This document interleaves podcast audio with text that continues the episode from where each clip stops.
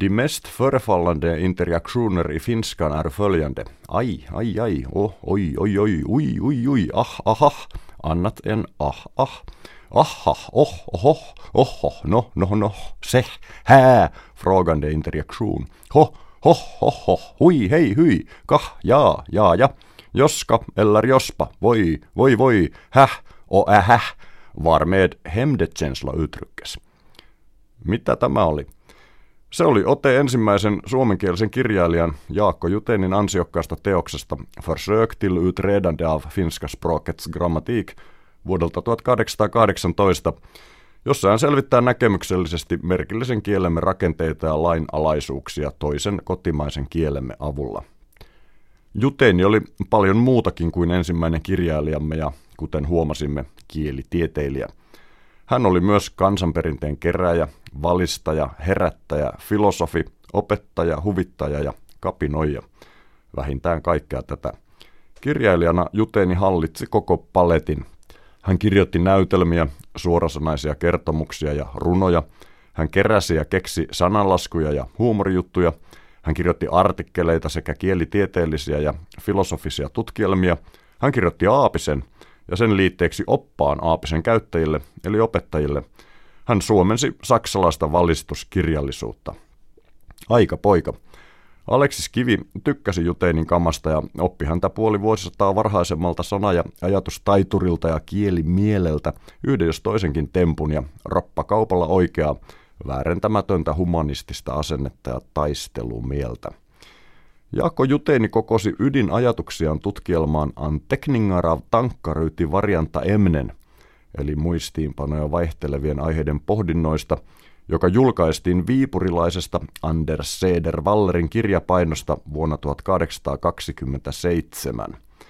Juteini kirjoitti teoksen ruotsiksi löytäkseen tärkeille aatoksille laajemman ja sivistyneemmän lukijakunnan. Näin hän kirjoitti – Ajatusten maailma on suuri ja rajaton kuin avaruus luonnossa. Vapaa ajattelu on totuuden tutkimista ihmiskunnan hyväksi. Jalomielisyys ja ajatuksen voima ovat sen tunnukset. Kaikki maailman uskonnot ovat yhtä totta. Järjellä on samanlaiset ilmenemismuodot maailman joka kolkassa, vaikka tavat ja asteet vaihtelevat. Hairahdukset ovat heikkoutta, eivät pahaa tahtoa. Siksi meidän ei pidä tuomita rikkonutta, vaan – antaa anteeksi ja sääliä. Kristityt etsivät lohdutusta vasta tuonelasta, mutta me tarvitsemme lohdutusta elämässäkin. Ei ihminen luonnostansa ole ihmistä ylempi, vaan heidän alkunsa ja loppunsa on yksi, ja heidän onnensa yhteinen maan päällä.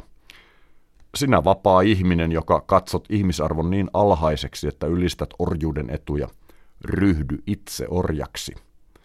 Kaikki maa pitäisi olla työväen hallussa, joka sitä itse viljelee. Ei se peltoa tarvitse, joka ei itse kyntää osaa. Rikkauden arvo on sillä tuotettu yleinen hyöty. Muuta arvoa rikkaudella ei ole. Ajatus, että vain ihmiset voivat jatkaa elämää suudessa on yksipuolinen ja muistuttaa kulunutta väittämää, että vain aatelisten kuuluu omistaa maita. Myös koiran uikutus on valitus Jumalalle. Niin kauan kuin pysyt kylmänä, säälimättä eläimiä ja ihmisiä, niin kauan uskontosi on Jumalan pilkkaamista. Ian kaikkinen elämä, jos sellaista on, kuuluu myös eläimille. Myös tuhoeläimet ansaitsevat säälimme ja itse paholaista pitää kohdella oikeudenmukaisesti.